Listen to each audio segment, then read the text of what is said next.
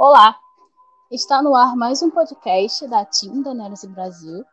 Meu nome é Luciana Gomes e hoje estou aqui na presença de Eduarda Rodrigues e Mariana Rios para iniciar uma série de debates que faremos através das releituras da, é, da releitura né, da série de livros As Crônicas de Gelo e Fogo do autor George Martin, né, iniciando pelo primeiro dos cinco livros publicados até aqui, até o momento, A Guerra dos Tronos.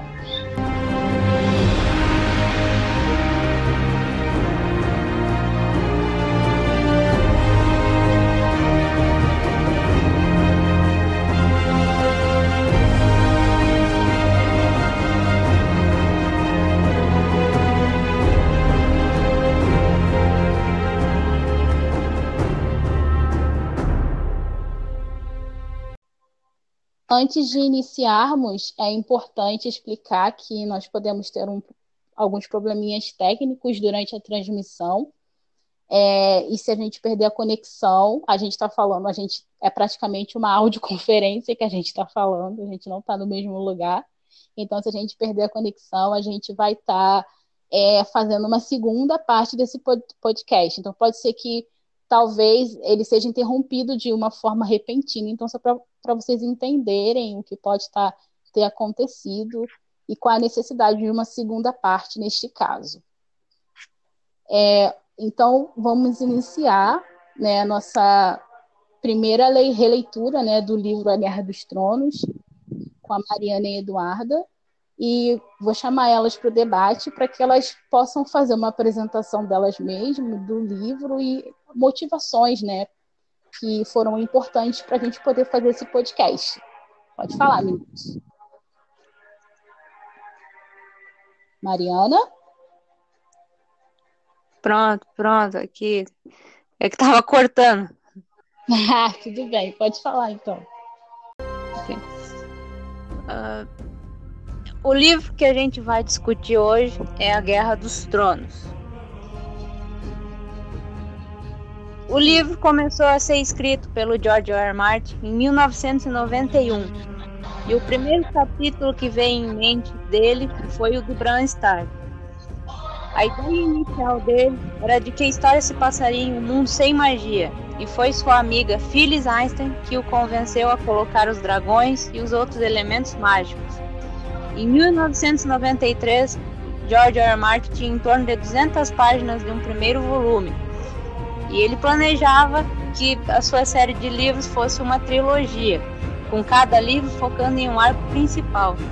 Porém, seus manuscritos ficaram muito grandes e então ele resolveu dividi-los. E assim surgiu as Crônicas de Gelo e Fogo.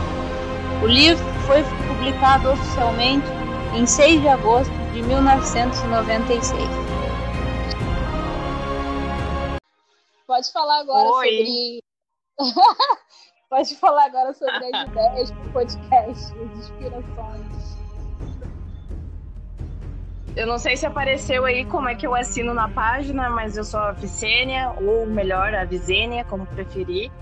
Uh, as motivações que levaram a gente a criar podcast e trazer mais informações sobre os livros e até mesmo sobre os Targaryen, é para trazer conhecimento para o pessoal que não é tão motivado também a ler os livros e também queremos motivar eles, né, a começar a ler com a gente. Então, no nosso grupo, nós estamos incentivando os nossos curtidores, seguidores e amigos a começar a ler os capítulos com a gente, né?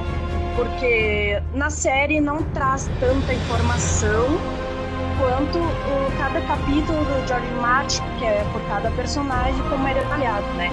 E é importante também a gente ter uma outra visão pela dos personagens e também pela escrita para melhor entender o conceito dos personagens e da série e dos livros, né? Exatamente. A gente está fazendo esse podcast em um dos nossos grupos, né, com os nossos seguidores. E a ideia justamente do podcast foi, né, como o Jordan falou, é, tá levando esse debate para o máximo de pessoas possível.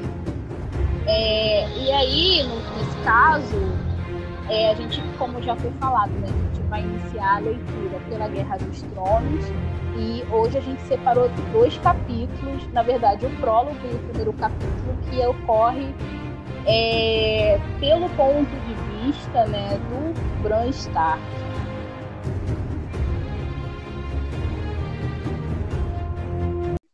É, mas iniciando aqui pelo, pelo prólogo, né, dando uma, assim, uma breve contextualização, é, nós somos apresentados ao Will, que é um patrulheiro que está há quatro anos na patrulha da noite. E ele foi enviado para lá depois que ele foi pego aí roubando nos bosques, nas terras fluviais. É, e ele, ele aparece no livro, o, o prólogo é pelo ponto de vista dele, né? E é o primeiro contato que a gente tem, inclusive, com o personagem das crônicas. E o Will ele está numa patrulha, né, com, com o carrancudo experiente Garrett, sob o comando do Soy Aymar Royce. Né, e junto eles estão indo a um encontro, é, a um, eles estão indo em direção a um pequeno acampamento que o Will ele encontrou, onde ele teria visto também ali oito corpos. Então eles estão meio que indo lá é, investigar.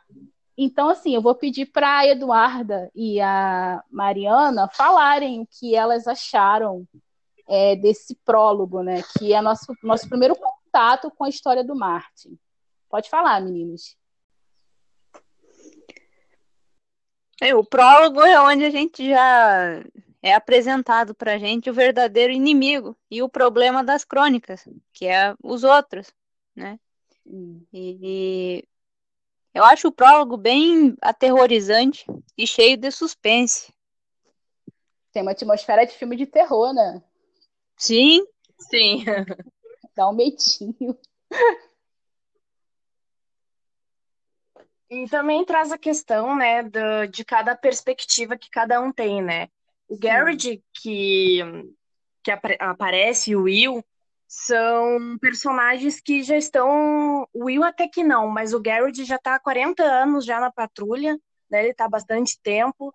E desde sempre ele e o Will ouviram as histórias sobre as criaturas, né, do, que, dos mortos, e até mesmo o Royce, que tem um costume um pouco diferente, né, deles, que é novo na patrulha, ele debocha deles, né? Que eles são medrosos, do que, que eles têm medo, né? Sim. incrédulo. É, é, verdade. Não acreditando em nada. E ele era um jovem, né? E falava assim, ah, uns velhos desse, né? Praticamente Sim. com medo de dos mortos, né? Que eles Eu... encontraram foram oito corpos, né? Na verdade, o Will encontrou oito corpos. Isso. Uh, e daí ele foi mostrar para uh, pro Garrett e pro Royce para eles terem noção do que tinha acontecido, já que o, o Mormont acabou envi enviando eles, né? E daí é... a gente vê que quando eles voltam, né, quando, na verdade, quando o Will vai levar todos os dois para para ver os mortos, eles já não estavam mais lá, né? Daí que entra realmente começa o filme de terror. É. Eu, é. acho, eu acho legal isso que você falou, Eduarda, porque eu acho que o Royce, ele é como se fosse uma metáfora, né, para a história toda em si. Que a gente vê como os outros, eles se tornaram quase que um conto de fadas, assim, tipo, é uma lenda, né? E as, principalmente as pessoas no sul, elas não acreditam muito nessa história, fazem tipo meio que piada. Eu acho que essa essa dinâmica entre o Will o Garrett e o Soaima Royce deixa isso bem nítido pra gente, nítido pra gente, né? Sim, e também como uh, cada pessoa, né, ou cada pessoa que acaba contando a história, elas tendem a aumentar uh, toda a intenção dos outros, né? Para nós é apresentado de tal forma, para os outros são, para eles, eles acabam falando como se fosse uh, como posso dizer, assim, uns, uns, monstros, uns demônios, assim. Não que na visão deles, a partir do momento que começa a saga e, e aparecer, eles não sejam, né, o medo como se um monstro para eles. Mas a gente entende a dinâmica deles que é um tanto diferente como na série, né? Sim, totalmente. E é também interessante essa coisa do vivido deles ali, né? Eles respeitavam isso e o Martin tá mostrando que essa coisa dos outros já era uma coisa que estava rolando, era era tava presente ali. É, né? Porque eles Sim, quando enquanto eles... o jogo dos tronos. Sim. Pode falar. Mariana, quer falar alguma coisa? Eu, o, o que eu acho mais legal no, nos outros, nos livros, é que eles são eles são um povo. Né? É. Eles não são não são zumbis que estão simplesmente andando. Eles, é, eles, têm, eles querem alguma coisa, entendeu? E eles têm uma armadura que é.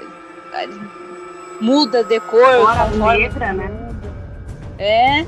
A, a, a, arma, as espadas que eles usam são.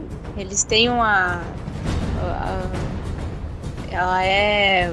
Como é que é? É viva, é viva, de, é viva de luar, translúcida, né? mostra que eles têm uma cultura, né? Esse primeiro Sim. capítulo mostra que eles têm uma cultura, que não é uma criatura, os monstros irracionais das histórias da velha Ana. Né? Eles são organizados, eles Sim, eles emitem som, né? Eles, eles têm um uma linguagem própria. É. Eu acho muito interessante lá quando eles estão lutando com o Royce, né? Um deles. E os outros ficam paradinhos esperando. E eles debocham ainda depois. Debocham! Eu sabe que eu me lembrei do. Dão risada e conversam, né? Conversam entre si, que é um som que parece gelo rachando, né? Que ele escreve. Eu separei até aqui uma citação, posso falar? Sobre essa questão da armadura? Fala. Eu vou ler. Sim. É. Vou citar aqui rapidinho. Que ele fala, né? Estava frio, tremendo Will agarrou-se com mais força ao seu poleiro. Apertou o rosto com força contra o tronco da árvore. Sentia seiva, a seiva doce e pegajosa na bochecha. Uma sombra emergiu da escuridão da floresta. Parou na frente de Royce. Era alta, descarnada e dura como ossos velhos, é, com uma carne pálida como leite. Sua armadura parecia mudar de cor quando se movia, aqui era tão branca como a neve recém-caída, ali negra como uma sombra. É, por todo lado salpicada com, com o escuro cinza esverdeado das árvores. Os padrões corriam como, como luar na água a cada passo que dava. Eu achei essa situação muito interessante, né, que mostra justamente a armadura deles e aquilo que a gente estava falando. Né? Como eles são até sofisticados, né? Sim.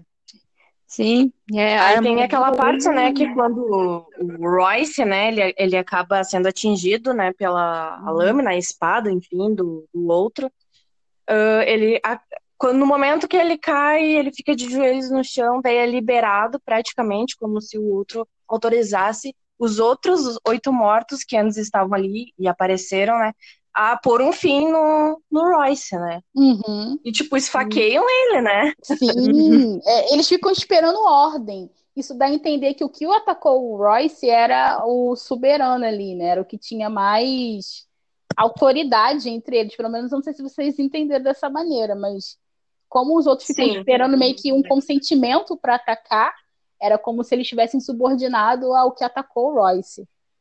Muito interessante. Sim. Outra coisa Sim. que eu gostei, que a gente. Alô? Pode falar.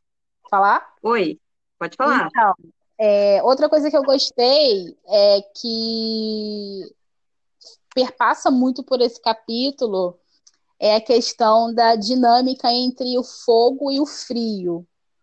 Né? Eu acho que tem uma parte aqui que o Garrett ele faz um, ele tem uma fala que eu acho que é assim muito profunda, muito impactante, quando o, o Royce pergunta o que, que teria matado esses homens né, no acampamento. E aí o Garrett responde que foi o frio. E como a gente já falou, ele é, a Eduarda falou, ele está na patrulha há 40 anos, ele é muito experiente. Ele também foi vítima de um inverno muito, muito, muito assim, rigoroso. E aí ele fala, foi o frio, disse Garrett com uma certeza férrea, é, com uma certeza férrea. É, vi homens congelados no inverno é, passado e no outro antes desse, quando eu era pequeno. Toda a gente fala de neve, com 12 metros de profundidade, e do modo como o vento de gelo chega do norte uivando. Mas o verdadeiro inimigo é o frio, Aproxima-se em silêncio, mais furtivo, mais furtivo do que o Will. A princípio, estremece-se os dentes e os dentes batem. E bate-se e bate-se com os pés no chão.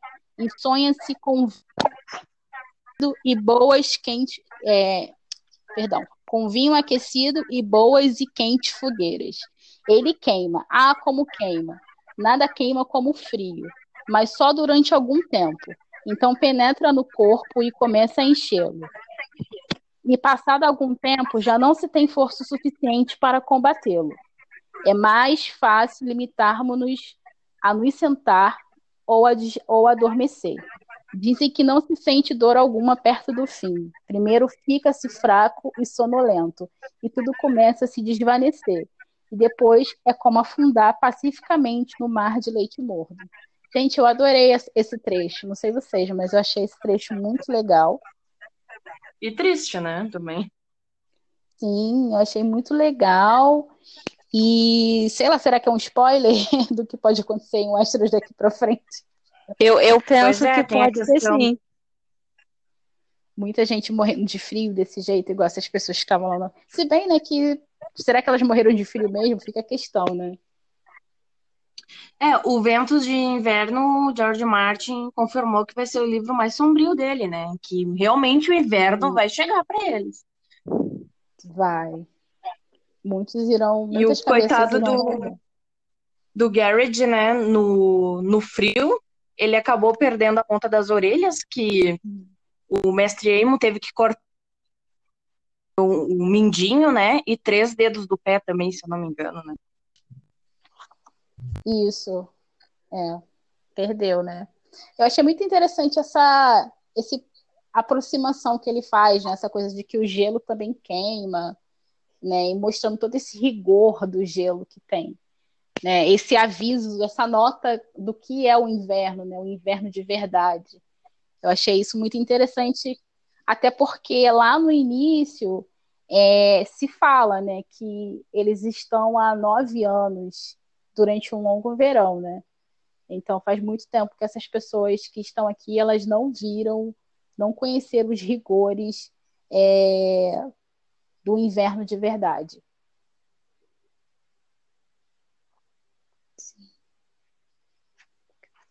Alguma coisa a dizer, Mari? Olha, eu, eu acho que quando o inverno realmente chegar, vai ser algo muito aterrorizante. Entendeu? Eu acho que, acho. É, que as pessoas talvez elas não estão tão preparadas eh, para enfrentar eles. Porque é, o, o, inverno vai ser algo muito mais forte do que antes, porque os outros eles trazem o inverno, né? O frio. Sim. Ah, eu tenho muita curiosidade, pelo menos assim, de ver como que ele vai tratar do rigor do inverno. Eu imagino que muitas pessoas irão morrer em Westeros nesse período. Começando pelo norte, né? Começando pelo norte. Acho que vai ser assim um massacre climático. É pra, eu, eu acho que o norte vai ser dizimado quase. Sim. É, é, pois é. Rapaz, até porque, né, o reino já está aí todo abalado, né, o norte também está sofrendo aí com as guerras, e vai ter mais guerras ali com os tênis e os boltos, já foi, já foi afetado pela Batalha dos Bastardos, então o nível demográfico ali já está bem baixo, então com os outros atravessando, então, vai ser tenso. É, o reino já está devastado. Quando os outros chegarem, é, tá tudo basicamente já destruído por causa das guerras anteriores. E aí então aquela, aquela questão que o Martin fala, né, do trono de ferro, como é uma distração, porque distrai as pessoas do verdadeiro perigo que se aproxima pelo norte. Sim. A grande ironia da história. Algo mais, algo mais, meninas, sobre esse prólogo? considerações finais sobre ele, importância para o livro, para a história em si. O bom ah, dessa coisa... parte do, do, do início dele é que mostra, né, que todo mundo já chega, né, que normalmente as pessoas começaram a ler o livro a partir, né, da Guerra dos Tronos, né, uh, da série, E quando tu chega no livro, tu dá de cara já logo assim com, com os outros, não que não aparecesse antes, né? Mas antes aparece somente o Will correndo lá, fugindo do, dos caras e, e trazendo essa parte da leitura, aí tu começa a ter, assim, ó, opa, não é só política que só funciona a Guerra dos Tronos. Sim. É, eu acho legal, assim, para mim foi muito legal essa releitura desse capítulo, porque eu confesso que eu nunca tinha prestado muita atenção nele direito.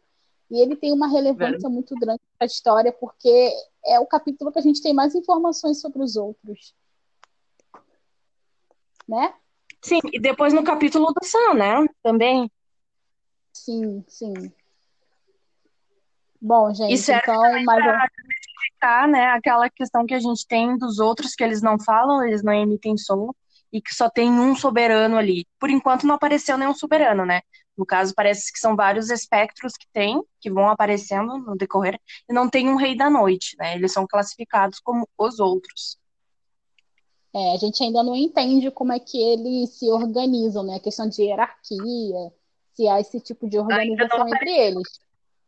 Ainda não apareceu, mas é, vendo a, como o Will morreu lá lutando com o outro, dá a entender que eles têm sim um tipo de organização dessa coisa de hierarquia. Né? Porque o outro atacou que... e os outros ficaram esperando. Eu acho que eu acredito que normalmente talvez seja a pessoa, o espectro, né, enfim, que cria eles, é que não, não mostra como é que é feito, né? Essa questão se eles são criados, o que acontece. A gente sabe que tem uma magia ali envolvida. Mas a forma que eles vêm, talvez eles sirvam aqueles, aqueles caras, aqueles espectros, eles servem a eles já que ele ressuscitou eles, né? Mas a gente não sabe se isso também. Ou porque realmente ele é o líder ali, pelo menos ele aparecendo ali, ele é o líder uh, perante a eles, né? Uhum. É, porque todos, todos os respeitaram o seu direito de matar o Royce, né? Sim. Ele foi lá, matou o Royce e os outros ficaram enfileirados, só observando. Algo mais sobre esse capítulo? Esse prólogo? Não, né? nenhuma consideração. Prólogo. Não, acho que não. Acho que esse aqui já foi. Tudo bem, então. Então vamos passar para o nosso próximo capítulo, que é narrado pelo ponto de vista de Bran Stark.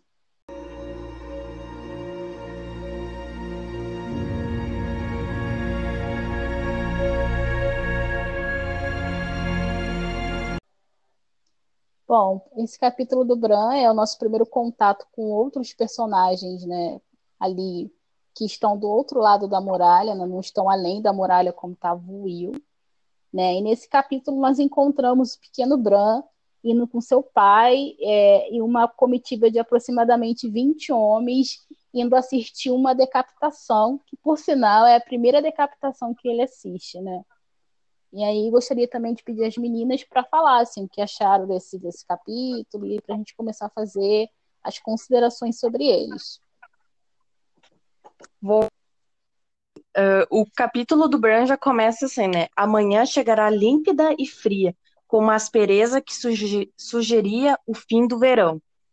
E daí ele uhum. já começa, né, o capítulo dele, o POV dele, uh, apenas com sete anos, né? Ele uhum. assistindo a primeira. Ele irá assistir pela primeira vez a, a, decapitação de um, de um desertor, né? E junto dele vai o Rob Stark, né? Que é o herdeiro de Interfell, o Ned, que são os personagens que uh, relevantes, assim, que a gente conhece, né? E o. E o Greyjoy, que é o Theon Greyjoy. Então Isso. eles vão lá para assistir a, a decapitação o Bran tá um, um, tanto assustado, né, montado no seu pônei, né, não quer envergonhar o pai dele, então ele não demonstra o medo que ele tá sentindo, até porque é a primeira vez que ele vai assistir um, um ato desse, né. Então é, é bem legal, assim, a, essa, essa questão. Também tem ele colocando a questões, a questão do, a, como eu posso, dos estandartes do, do Estado, já dando uma ênfase sobre os uhum. correndo por um campo branco, né? E, e, o Ned totalmente frio, como frio no sentido com a ríspida, né? Que parecendo o mesmo pai que se senta à lareira, né, de noite para conversar com eles, para contar a história. É uma outra pessoa, né? É um, um guardião do é norte que está naquele momento. Isso mesmo. É, é como a gente comentou né, quando a gente estava fazendo a leitura coletiva sobre esse capítulo, que na verdade é, é a visão de uma criança, né? É como uma criança enxerga os adultos e toda aquela situação que está acontecendo ali. Eu acho muito fofinho esse capítulo é, do E o bastante observador, né? Sim, bastante observador.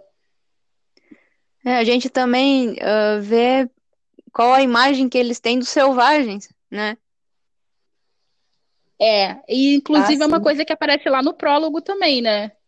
Que um, acho que que tem alguma coisa assim que eles falam que os selvagens são como demônios e tal, essa visão. Sim, eles são cruéis, cruéis, cruéis escravagistas, assassinos, ladrões, que eles têm amizade com gigantes, com vampiro, que eles raptam meninas Isso, de noite vampiro. e bebem o sangue dele. E que as mulheres, né, já começa, né? E as mulheres se deitam com os outros na noite, durante a longa noite, e geram crianças meio humanas. Isso.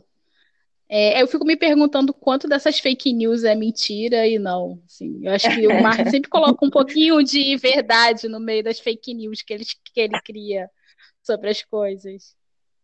Por exemplo, a parte de deitar com o outro, eu não duvido porque a gente tem lendas sobre isso, né? Como o Rei da Noite, por Sim. exemplo.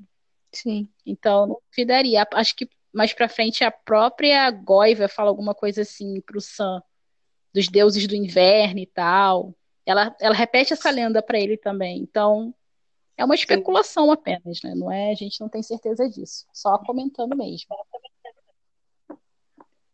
Gente, vamos falar do homem que foi decapitado, porque para mim foi tipo uma grande surpresa. Sim, o que foi o que foi decapitado, né? O Bran estava achando que era um selvagem, que ele deveria morrer, né? Que foi encontrado ali pelo perto. Enfim, é quando ele chega, ele descobre que é um desertor, que é o Gerard. Ele foi o único sobrevivente Sim. quando estava o Will, ele e o Royce. O Royce enfrentou, né? Que a gente explicou antes o outro, enquanto o Will estava na árvore vendo tudo aquilo e com medo. Quando ele abriu os olhos, ele viu que não tinha mais ninguém. E quando ele desceu, quem matou ele foi o próprio Royce, que se levantou com os olhos azuis, né? Enfim. E uh, enforcou, enforcou não ele, né? Uh, como eu posso dizer? Sufocou ele, né? Até a morte. Então, dá a entender que quem foge é o Jared, né? Que ele sai correndo, enfim. E ele é encontrado ali pelas proximidades. E como ele é um patrulheiro e ele tem a questão dos votos, né?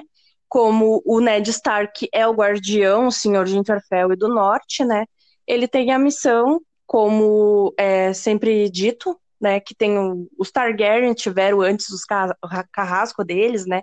Aquela questão do Sul, quem mata sempre é um carrasco, né? E ali do Norte, quem faz isso é o próprio Lorde, o herdeiro, enfim, do, do Norte, né? Então ele fala dessa questão do costume, isso, que ele dá a sentença, quem brande a espada tem que dar a sentença, tem que olhar nos olhos, né? Tudo mais, né? Aí é. tem essa apresentação. Então a gente vê que quem estava lá no prólogo vai aparecer no capítulo do Bran como desertor para ser decapitado, né? É uma consequência, um, um acaba sendo um desdobramento do prólogo, né? E assim, Sim. a gente reconhece de fato o Garrett por causa da descrição que o Martin faz dele no prólogo, né? A questão das orelhas que ele não tem, os dedos, os que ele não tem, porque ele perdeu para o inverno que ele fala lá, né? Que ele foi uma das vítimas do frio muito intenso. E é exatamente assim que o Bran descreve ele. Então a gente sabe que não foi o Will que foi decapitado, diferente da série, por exemplo, mas o Garrett.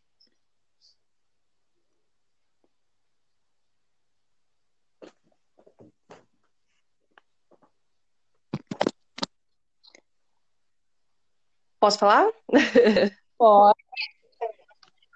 Aí, quando já chega a parte ali da, da execução, né? Quem tá próximo dele é o Jon, o Jon Snow. E o John, o John fala para ele não afastar os olhos e não se afastar, não afastar os olhos, né, da, da decapitação, até porque ele estava se tornando um homenzinho, né? E ele vê uhum. aquilo, ele fica um tanto uh, assustado, mas ele não quer demonstrar isso, né? Porque era na frente do pai dele, né? Tem toda aquela questão de não querer desagradar o, o pai. E daí ele descreve, né, o que acontece com a cabeça, do momento que, é. que corta a cabeça é. dele. E quando rola e tem o, o, o tio Theon Greyjoy, né? Desculpa. que pega e chuta a cabeça do cara, assim, né? Totalmente Ai, Mas enfim, né? Acontece. desagradável. Aí o... Daí o, Rob, o Robin diz pro, pro acho que foi pro Ned, né? Foi pro, não, foi pro Bran, eu acho. Que ele diz que o desertor morreu com bravura e que pelo menos teve, teve coragem, né? Daí o John diz que não, que ele não era um sujeito de coragem e que na verdade o que tinha nos olhos dele era medo, né? Sim. Então o John já percebe que na pela visão dele talvez não seja nem aquela questão ali da morte dele, que eu acho que ele sabia que ia acontecer, mas sim o medo do que ele presenciou, né? Do que ele assistiu lá. E assim, sim. pelo menos até onde a gente sabe, ele não alerta eles, né, sobre o que ele viu. Pode ter acontecido em é, diz que eles trocam uma... É, diz que eles conversam, mas não que o qual o assunto, né? O, grandismo. Eu achei isso muito interessante porque para mim foi uma desconstrução, porque eu ficava com aquilo que tinha acontecido em Games of Thrones, do Will indo lá, e o Ned é, decapitando ele, ele tentando alertar as pessoas e tal, e ninguém ouvia ele. Eu me lembrei muito disso e a gente não percebe isso nesse primeiro capítulo. Não fica claro. Sim, e, e agora com a releitura, né? Porque nós que já lemos o livro antes, né? A gente, a gente tem um choque, né? O quanto a nossa cabeça foi mudada e transformada por causa da série, né? que a gente começa a crer que as mesmas coisas que tem no livro é a mesma que tem na série, sendo que só pelo prólogo a gente já vê que é diferente. Verdade. É bem diferente mesmo essa parte. Mariana, tem algo a acrescentar? Não, nessa parte não. Não? Então a gente pode falar um pouco da segunda parte do capítulo, que são os simbolismos que ele traz, né? A questão da morte da loba, os lobos gigantes, a relação do John e o fantasma. Ah, eu queria que vocês comentassem um pouquinho sobre isso. A loba que estava morta, ela tem a mesma cor do, do lobo do estandarte dos Stark. Nossa, não tinha reparado isso. É, isso aí é uma coisa Sim, que me chamou a atenção nessa parte. Nossa, gente. Eu não é. tinha reparado isso. E os que lobos, prenúncio. os lobozinhos também eram tudo cinza, né? Acinzentados. É. E o, o chifre também, né, que matou ela, também tá estilhaçado, né? O chifre de veado. Ou seja, Sim. teve uma consequência para a arma também que a matou. Eu acho isso um detalhe muito interessante que ele coloca. E a gente já vê a questão que quando eles, uh, na verdade, quando o John chama, né, o Ned e o Bran, que estavam mais para trás conversando, né, uh, tu vê que todos eles, quando chegam perto da loba, eles ficam aterrorizados, assim, assustados, levando como se fosse um mau presságio, né? E futuramente a gente vê que realmente é. É, fica suspenso no ar, né? E eu acho muito interessante o Ned nisso tudo, porque o Ned, ele, o Ned ele fica perturbado com a morte da loba, mas ao mesmo tempo tem um distanciamento entre ele e o, o que ela representa para a casa dele. Tanto que é o John que, que, quando eles consideram em matar os filhotes, é o John que lembra ele, não, mas como assim? Ela é o, o lobo gigante é o símbolo da sua casa, tem cinco filhotes, é, acho que são três machos e duas fêmeas, né? Tipo, o número dos filhos que ele tem. Uhum. Acho isso muito interessante, é, esse distanciamento. Tudo bem, eles estavam desaparecidos há 200 anos, né? Não eram visto, vistos há 200 Sim. anos no sul da muralha. Mas acho que o Ned, ele é um, é ele é um norteio um pouco diferente. Até pelo fato dele ter, ter sido criado no sul, no vale, então ele é muito incrédulo com algumas coisas nesse sentido. Pelo menos assim, eu sinto. É, eles começam. É, eles começam a tratar a loba como se fosse um monstro, né? Ah, esse Isso, monstro apareceu aqui. Esses filhotes de monstros são tudo monstros. São aberrações. É.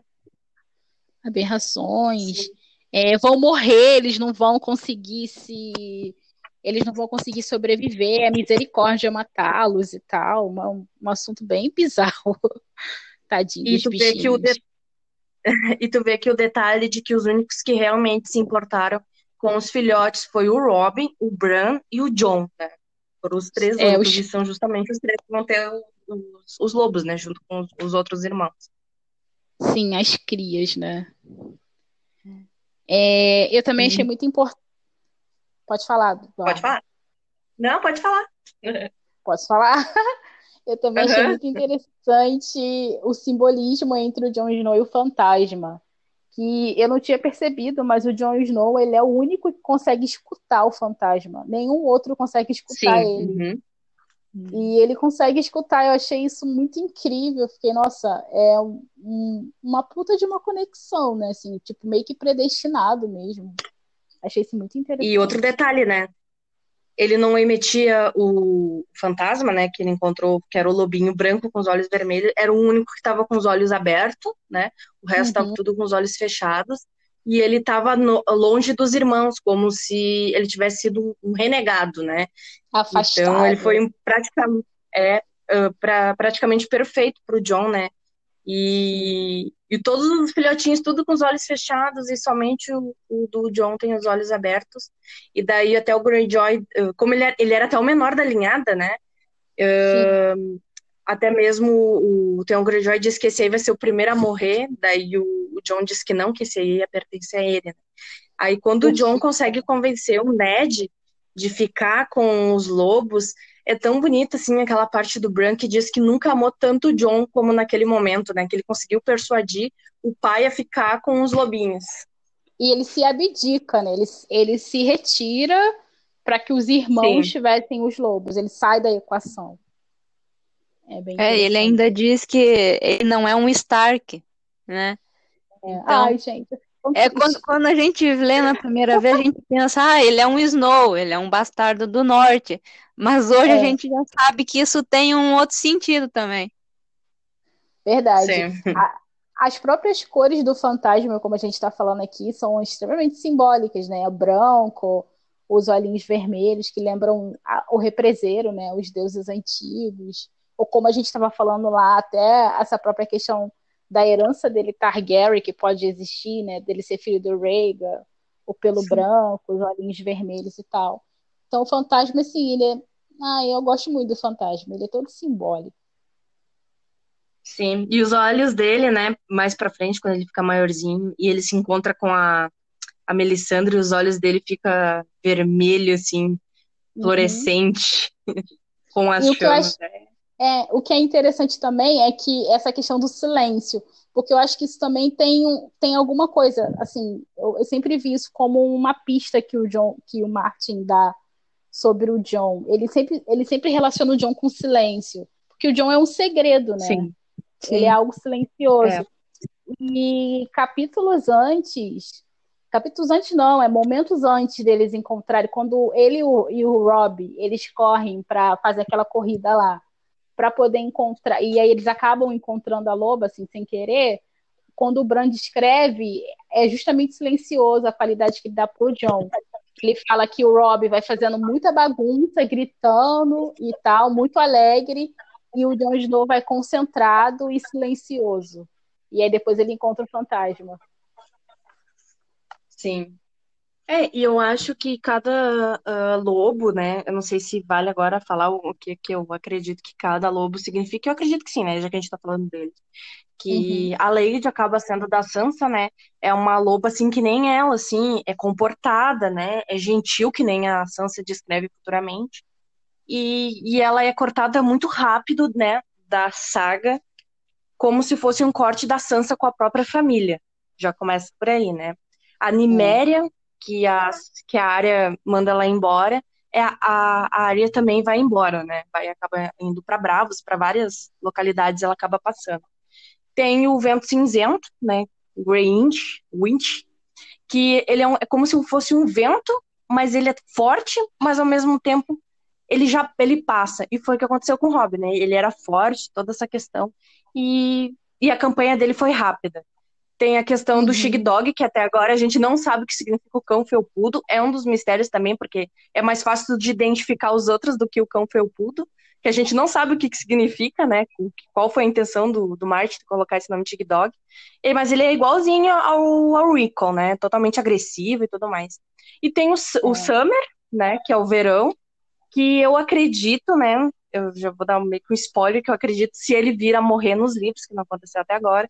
Eu acredito que a morte do verão vai ser o início do inverno do, Da do inverno rigoroso, né? E tem É o fantasma. E o, fan- e o fantasma tem a ver também, acho que com a, o- com a morte do John, né? Não sei se Também. o John vai ficar nele, essa questão, né? Também, também. É, eu acho engraçado, achei interessante que é o John que, que coloca o Summer, né, o verão, no colo do Bran. Ele pega o lobo e Sim, dá pra uhum. ele. Não foi um lobo Verdade. assim que o Bran escolheu, é o John que dá pra ele. Achei isso muito interessante. E ele E já o Rob também fan- com o vento cinzento, né? É, O Rob já chega direto no vento cinzento. sim. Eu acho essa conexão é, é mais ou menos o que a gente vê entre os Targaryens e os dragões também, né? Tem muito essa coisa da personalidade, tipo a Dany e o Drogon, assim. Essa Que é maravilhoso, né? Maravilhoso. Acho que tem muito isso. Acho que eles acabam ficando um pouco com a personalidade das pessoas, né? E no livro, mais pra frente, pode acontecer o contrário com o John, né? Ele pode se tornar um pouquinho mais feroz, dada a Sim. relação dele com o fantasma.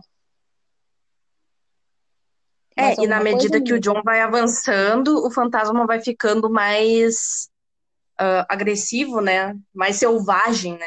Ele desaparece, que nem o John desaparece lá do selvagem. Essa questão.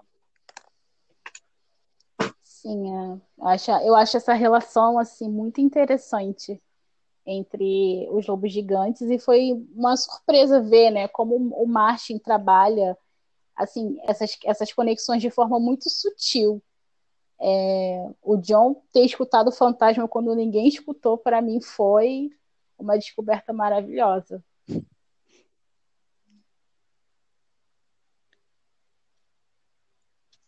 Algo E mais tinha barulho, né? Tinha os- o... E nessa parte do John, quando ele escuta, tem barulho dos cavalos, o barulho do- dos filhotes chorando, o barulho do- da neve, e ele consegue Exatamente. identificar um choro diferente, né? Exatamente. Aí to- ele para, vocês estão escutando? Aí todo mundo, o quê? Tipo, tô escutando nada, tá maluco? Ele, não, tô escutando alguma coisa. Ele vai lá e encontra o, encontra o fantasma. É, até o, o Tipo, Bran diz, o Bran diz que ele ouvia o vento nas árvores, o ruído dos cascos nas tábuas, é, o- até o choro dos próprios lobinhos. E, e o John é o único que escutou o choro de outro lobinho, que estava mais distante ainda. Mas na verdade, se a gente for pensar, ele não escutou choro nenhum, porque o fantasma ele, não, é- ele é mudo, ele não emite som. Sim, é. Então ele não escutou, foi tipo assim, acho que da conexão mesmo, né? Por isso que só ele escuta. Esses lobos gigantes, tipo, um para lá do outro lado da muralha. Várias teorias que a gente pode falar também sobre isso no próximo podcast. Como é que eles foram parar ali, né? Não né? eram vistos há, sim, não eram vistos há 200 anos. E é muita coincidência, né? Justamente nesse momento tão estratégico, eles, eles aparecem ali com esse presságio, né? Do, da loba gigante morta com o chifre de veado, que é uma alusão ao que acontece com a casa Stark, Stark e a casa Baratheon.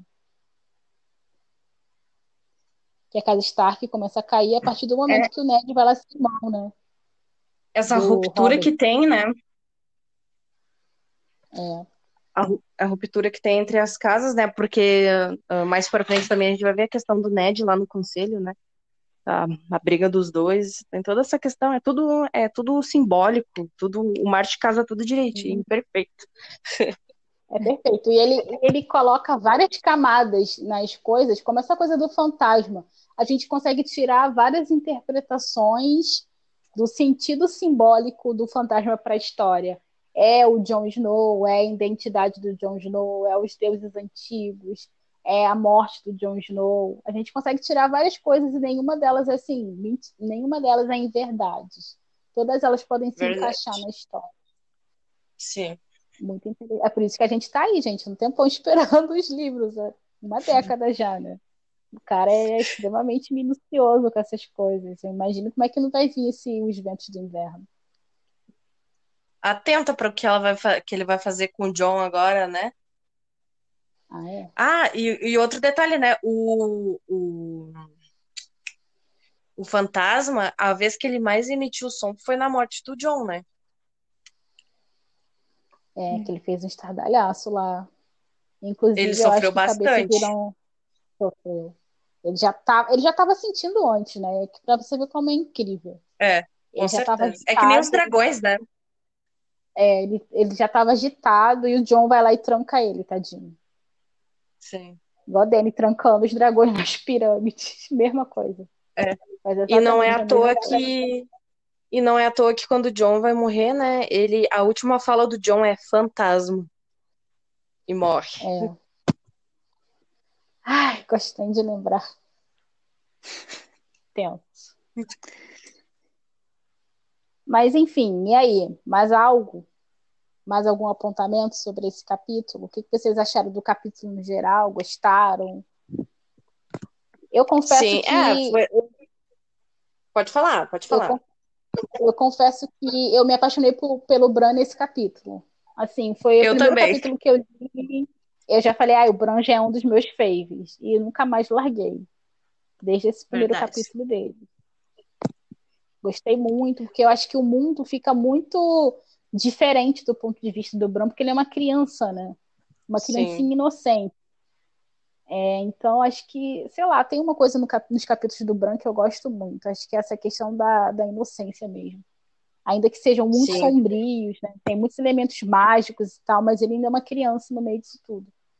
Eu acho, eu acho que ele e a Daenerys, né, são os que têm mais questão de magia no, no núcleo deles, né? Assim, na questão de misticismo. Com certeza, são cercados. Né? Duas lendas. Duas, Duas lendas. lendas perfeitas.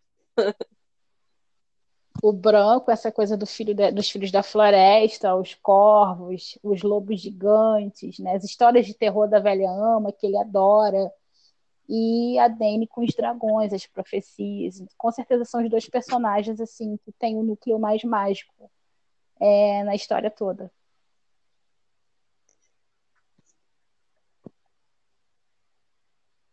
Algo a mais sobre o capítulo? Não, por mim tá tranquileba. Bom, gente, então essa foi nossa releitura dos capítulos, né?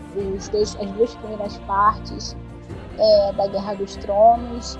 Espero que vocês tenham gostado. É, encerramos por aqui, né? Esse é o nosso terceiro podcast. É, espero que vocês tenham gostado, né? Desse, dessa análise que a gente fez. A gente pede perdão por alguns probleminhas técnicos que podem aparecer no áudio. A gente promete que está trabalhando para melhorar isso e tornar as informações mais dinâmicas e interativas. É, e para acompanhar né, os próximos capítulos, é, as próximas releituras que a gente pode vir a fazer, a gente pede que vocês é, sigam a gente aqui no Spotify, no Google Podcast e na plataforma que vocês têm preferência para poder ouvir, para poder escutar. Também acompanha a gente é, na, através das nossas redes sociais, né? A gente está no Facebook, a gente está no Instagram, no Twitter. Só, só procurar por Tinder Inédito Brasil. É, e é isso. Muito obrigada a todos pela companhia e até o próximo episódio. Da Cara.